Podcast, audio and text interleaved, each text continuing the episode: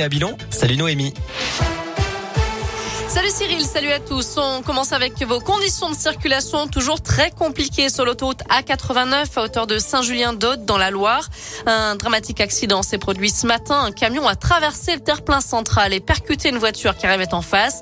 Les deux occupants sont décédés. Un troisième véhicule a été impliqué, mais le conducteur, lui, est indemne. L'autoroute a rouvert seulement sur une seule voie en direction de Lyon. La circulation est toujours coupée en direction de Clermont. Des conditions de circulation toujours très délicates sur les reliefs, notamment avec de la neige, hein, notamment sur les hauteurs du Rhône, des monts du Lyonnais au Beaujolais. Des opérations de déneigement sont en cours. À la une, quelles restrictions pour les fêtes? Un nouveau conseil de défense sanitaire a lieu aujourd'hui pour faire le point sur la cinquième vague de Covid. De nouvelles mesures pourraient donc être annoncées, en particulier pour les grands rassemblements comme la fête des Lumières prévue de mercredi à samedi à Lyon. Mais pour l'instant, le gouvernement n'envisage pas de confinement ni de couvre-feu. Il pourrait néanmoins accélérer la campagne de vaccination, notamment pour les doses de rappel. La vaccination des 5-11 ans est également sur la table. Pour l'instant, la Haute Autorité de Santé recommande seulement la vaccination pour les jeunes les plus fragiles, ce qui représente 360 000 enfants, enfants en France. Hier, plus de 42 000 cas de Covid ont été enregistrés dans l'Hexagone et 11 000 personnes sont hospitalisées à cause du virus.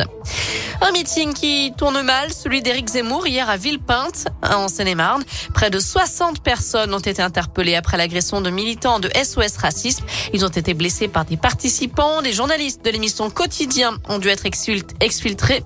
Quant à Éric Zemmour, il a été empoigné par un homme à son arrivée sur scène et souffre d'une foulure au poignet qui lui vaut 9 jours d'ITT.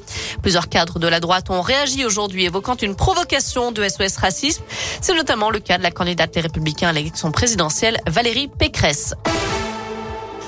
Dans l'actu également, l'ouverture d'un procès très attendu à Lyon, plus de deux ans après la mort de 37 migrants vietnamiens découverts dans un camion frigorifique dans la banlieue de Londres. C'était en octobre 2019. Deux des victimes étaient passées par Grenoble pour travailler avec de faux papiers avant de rejoindre l'Angleterre. Une vingtaine de membres de ce réseau de traite d'êtres humains doivent être jugés, principalement des passeurs. Le procès va durer deux semaines. Allez, un mot de sport avec du foot et l'AS Saint-Etienne qui se réorganise après la mise à pied de l'entraîneur Claude Puel. L'ancien joueur Loïc Perrin a été nommé coordinateur sportif en attendant l'arrivée d'un nouveau coach.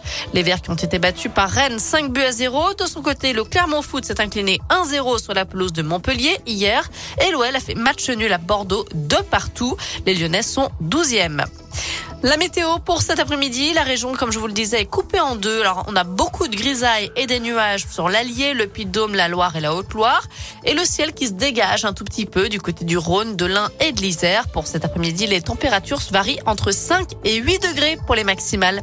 Très bon après-midi à tous à l'écoute de Radoscope. Merci Noémie.